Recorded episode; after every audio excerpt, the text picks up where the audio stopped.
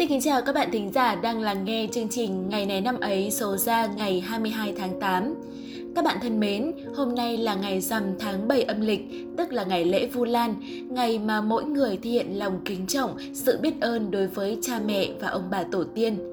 Đại lễ Vu Lan Ba Miền năm nay được tổ chức vào tối ngày hôm qua 21 tháng 8. Ba điểm cầu trong đại lễ trực tuyến là Chùa Ba Vàng, tỉnh Quảng Ninh, Chùa Thiên An, tỉnh Bình Định và Bệnh viện Dạ chiến số 7, thành phố Hồ Chí Minh. Năm nay, lễ Vu Lan lần đầu tiên được tổ chức ở bệnh viện. Mục đích của việc này là để thể hiện được lòng tri ân với tất cả những người cha người mẹ là y bác sĩ vì nhiệm vụ chống dịch đang phải ngày đêm xa gia đình, sát cánh chiến đấu cùng với những bệnh nhân COVID-19. Cũng là thay lời tri ân của chính những bệnh nhân COVID-19 mùa Vu Lan năm nay đã không thể ở bên cạnh cha mẹ của mình. Đại lễ Vu Lan năm nay có các nghi lễ cầu nguyện quốc thái dân an, bệnh tật tiêu trừ và cầu siêu cho những anh hùng liệt sĩ, những người chết do đại dịch COVID-19, được thực hiện tại hai điểm cầu là Chùa Ba Vàng và Chùa Thiên An. Lễ Vu Lan có nguồn gốc từ Ấn Độ và du nhập vào nước ta từ khá sớm. Từ năm 1072, vua Lý Nhân Tông đã từng thiết trại đàn cầu siêu cho cha mẹ. Thế rồi, qua thời gian, Vu Lan dần trở thành đại lễ cho tới ngày nay. Đây là lễ để con cháu tỏ lòng tôn kính, báo hiếu cha mẹ còn sống hay đã qua đời, kể cả ông bà bảy đời. Trong ngày lễ Vu Lan, ngoài ý nghĩa cầu siêu, người Việt Nam còn tổ chức nghi thức bông hồng cài áo để tưởng nhớ những người mẹ đã khuất và tỏ lòng biết ơn với các bà mẹ còn tại thế cùng với con cháu. Nghi thức này có nguồn gốc từ đoàn văn bông hồng cài áo từ năm 1962 của thiền sư Thích Nhất Hạnh. Nhạc sĩ Phạm Thế Mỹ lấy ý từ đoàn văn này để sáng tác ca khúc bất hủ bông hồng cài áo, thường được sử dụng trong những ngày lễ Vu Lan là một nghi lễ phổ biến trong cộng đồng của người Việt trên khắp thế giới.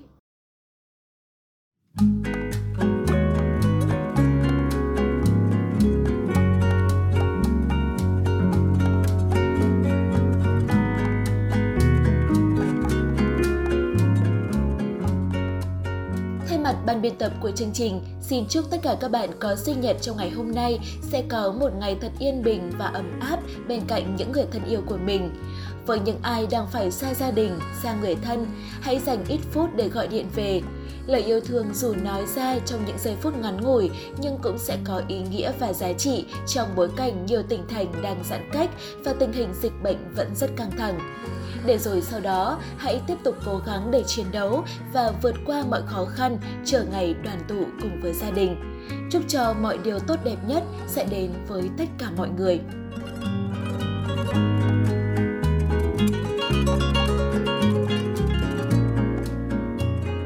Với chương trình, như thường lệ, hãy cùng với chúng mình lắng nghe một câu danh ngôn để cảm thấy có nhiều động lực và niềm tin hơn vào cuộc sống tươi đẹp. Và phần nội dung này sẽ được trình bày bởi Hoài Linh. Cho đi sẽ hạnh phúc hơn nhận về. Vừa rồi chính là câu nói mà Hoài Linh chắc chắn rằng dường như trong số chúng ta, ai cũng đã từng nghe ít nhất một lần.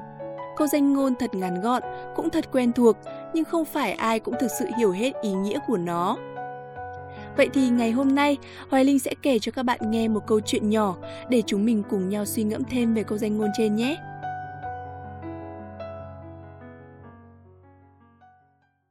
Câu chuyện như sau. Có một vị giáo sư đang đi dạo cùng cậu sinh viên của mình. Đột nhiên họ nhìn thấy một đôi giày cũ trên đường và cho rằng đó là giày của bác nông dân. Cậu sinh viên nghịch ngợm nói với vị giáo sư – hay là thầy trò mình trêu bác nông dân một chút nhỉ? Em muốn thử giấu đôi giày đó, rồi trốn vào bụi rậm, để xem thái độ của bác nông dân thế nào khi đôi giày biến mất. Vị giáo sư nhẹ nhàng nói, Này, chúng ta không nên trêu chọc những người nghèo khổ như vậy. Nếu em muốn có gì đó vui vẻ để chơi, hãy thử làm cách này xem. Chúng ta hãy thử đặt một đồng tiền vào mỗi chiếc giày của bác nông dân và xem thái độ của bác ra sao. Anh sinh viên đồng ý. Họ đã làm như vậy rồi chờ đợi trong bụi rậm. Một lát sau, người nông dân từ ruộng bước lên, xỏ chân vào đôi giày và vô cùng sững sờ khi thấy những đồng tiền bên trong. Ông lập tức quỳ xuống cảm tạ trời đất. Con không biết ngài là ai, nhưng thực sự cảm ơn ngài vì những đồng tiền này. Nó đã giúp những đứa con thơ dại và người vợ bệnh tật của con có thêm miếng ăn cho những ngày mùa đông rét buốt. Chàng sinh viên lặng người đi vì xúc động.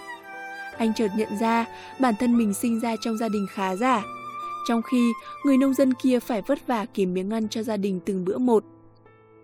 Cảm giác hối hận, tự trách dâng lên trong lòng chàng sinh viên trẻ tuổi. Thấy vậy, vị giáo sư ôn tồn nói Bây giờ thì em đã thấy trò chơi này vui hơn trò chơi ban đầu của em chưa? Quả là một bài học thấm thía. Cảm ơn thầy, nhờ có nó mà em mới hiểu được ý nghĩa của cuộc sống này. Không ngờ việc giúp đỡ bác nông dân lại khiến trong lòng em xúc động và hạnh phúc đến như vậy.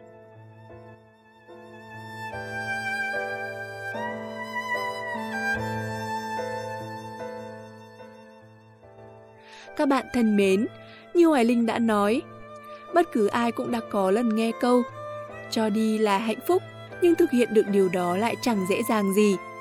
Hạnh phúc mà bạn nhận được khi cho đi, nó chỉ thật sự đến khi bạn cho đi mà không nghĩ ngợi đến lợi ích cá nhân.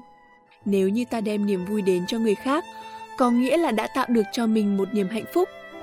Chúng ta hãy sống hết mình với người khác đi, rồi bạn sẽ đón nhận rất nhiều niềm vui và hạnh phúc đến từ người khác. Chắc chắn sẽ là như vậy. Cuộc sống này có quá nhiều điều bất ngờ, nhưng cái quan trọng nhất thực sự tồn tại là tình thương. Sống không chỉ là nhận mà còn phải biết cho đi. Chính lúc ta cho đi lại là lúc ta nhận lại nhiều nhất. Các bạn ạ, cuộc đời này là một vòng tròn. Thật ra không có sự bất công nào đối với ta ở đây hết. Có hay chăng sự nhận lại từ người khác chỉ là đến sớm hay muộn mà thôi.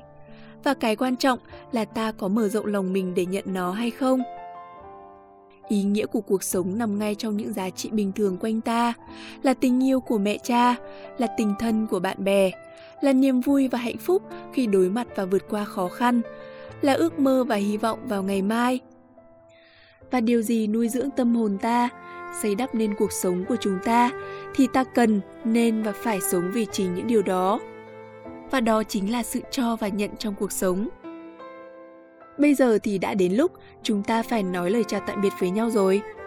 Hẹn gặp lại các bạn trong những chương trình tiếp theo. Và bây giờ sẽ là thời lượng của phần thông tin và sự kiện. Hãy cùng với chúng mình tìm hiểu xem ngày hôm nay của quá khứ đã có những sự kiện quan trọng nào xảy ra.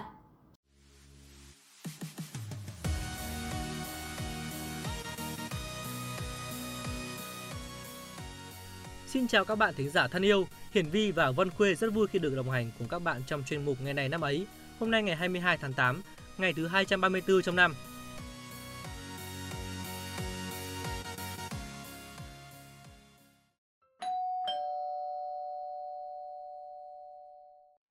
Ngày 22 tháng 8 năm 1941 là ngày hy sinh của nhà cách mạng Phùng Chí Kiên.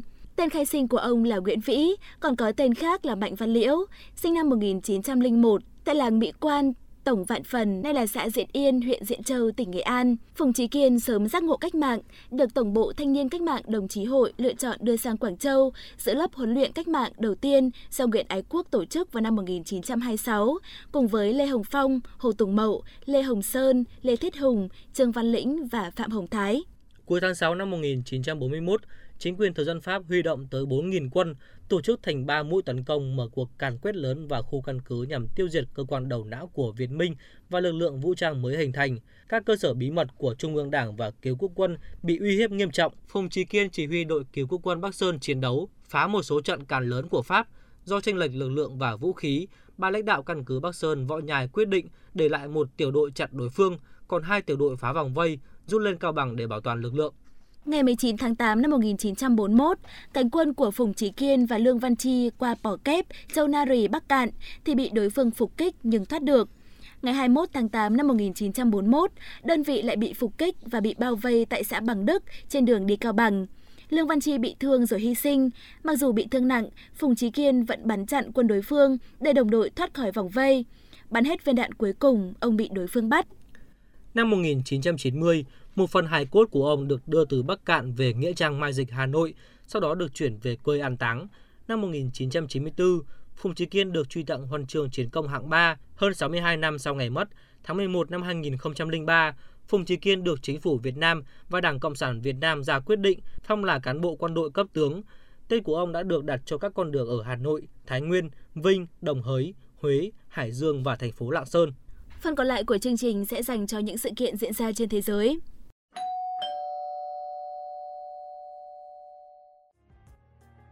Nhà khoa học và nhà phát minh người Mỹ gốc Canada James Hillier sinh ngày 22 tháng 8 năm 1915. Ông đã cùng với Albert Freiberg thiết kế và chế tạo thành công kính hiển vi điện tử đầu tiên ở Bắc Mỹ vào năm 1938. Ông sinh tại Brantford, Ontario, Canada. Ông đậu bằng cử nhân toán học và vật lý vào năm 1937, bằng thạc sĩ vào năm 1938 và bằng tiến sĩ vào năm 1941 tại Đại học Toronto. Tại đây, khi còn là sinh viên mới tốt nghiệp, ông đã hoàn thành một nguyên mẫu của kính hiển vi điện tử.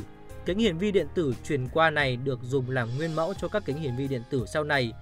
Helio đã mất nhiều năm làm cho kính hiển vi điện tử tinh tế hơn và tiếp thị kính này tới các phòng thí nghiệm nghiên cứu của các trường đại học. Ông đã nhận được tổng cộng 41 bằng sáng chế cho các vật sáng chế. Ngày 22 tháng 8 năm 1967 là ngày sinh của nhà vật lý học người Hoa Kỳ Gregory Goodlin Pinskud. Ông là người đồng sáng chế ra thuốc tránh thai. Năm 1927, ông nhận được bằng tiến sĩ tại trường đại học Harvard. Sau đó, ông nghiên cứu tại trường đại học Harvard và Cambridge. Gánh nặng gia đình, những lo toan của cuộc sống thường ngày đè nặng lên đôi vai của người phụ nữ. Họ thường bị ức chế và sợ có thai ngoài ý muốn. Bởi thế ông nghĩ sự ra đời của thuốc tránh thai sẽ khiến cho phụ nữ có thể quan hệ tình dục mà không sợ mang thai, tạo ra một bước ngoặt trong đời sống xã hội, giúp cho người phụ nữ có cơ hội để khẳng định vai trò của mình. Không chỉ là người đưa ra ý tưởng khoa học tuyệt vời, ông còn là kiến trúc sư chính, người đã tổ chức lãnh đạo để đưa ra ý tưởng đó thành công. Pinskud chính là người đi đầu đưa ra giải pháp giảm dân số bằng thuốc tránh thai. Sự kiện cuối cùng của ngày hôm nay sẽ liên quan đến môn thể thao vua. Tiền đạo người Ý Federico Macheda sinh ngày 22 tháng 8 năm 1991. Sinh ra tại Roma, Macheda bắt đầu sự nghiệp bóng đá của mình với câu lạc bộ địa phương Lazio. Tuy nhiên, do quy định cấm ký kết hợp đồng chuyên nghiệp với cầu thủ dưới 18 tuổi của bóng đá Ý, anh không thường xuyên chơi cho câu lạc bộ và ngay sau sinh nhật lần thứ 16 của mình, anh đã được ký hợp đồng với câu lạc bộ Manchester United, nơi quy định cho phép ký hợp đồng với cầu thủ 16 tuổi trở lên. Ở Manchester United, cứ mỗi lần vào sân từ băng ghế dự bị là anh lại đem lại may mắn cho MU. Tuy nhiên, tài năng của anh đã nhanh chóng lụi tàn, sự nghiệp của anh vì thế cũng đi xuống. Sau thời gian dài bị đem cho nhiều câu lạc bộ mượn, Macheda vẫn không chứng tỏ được năng lực và đã bị MU kết thúc hợp đồng. Hiện tại anh đang chơi cho câu lạc bộ Cardiff City ở giải hạng nhất Anh. Sự kiện thể thao vừa rồi đã kết thúc chương trình ngày hôm nay.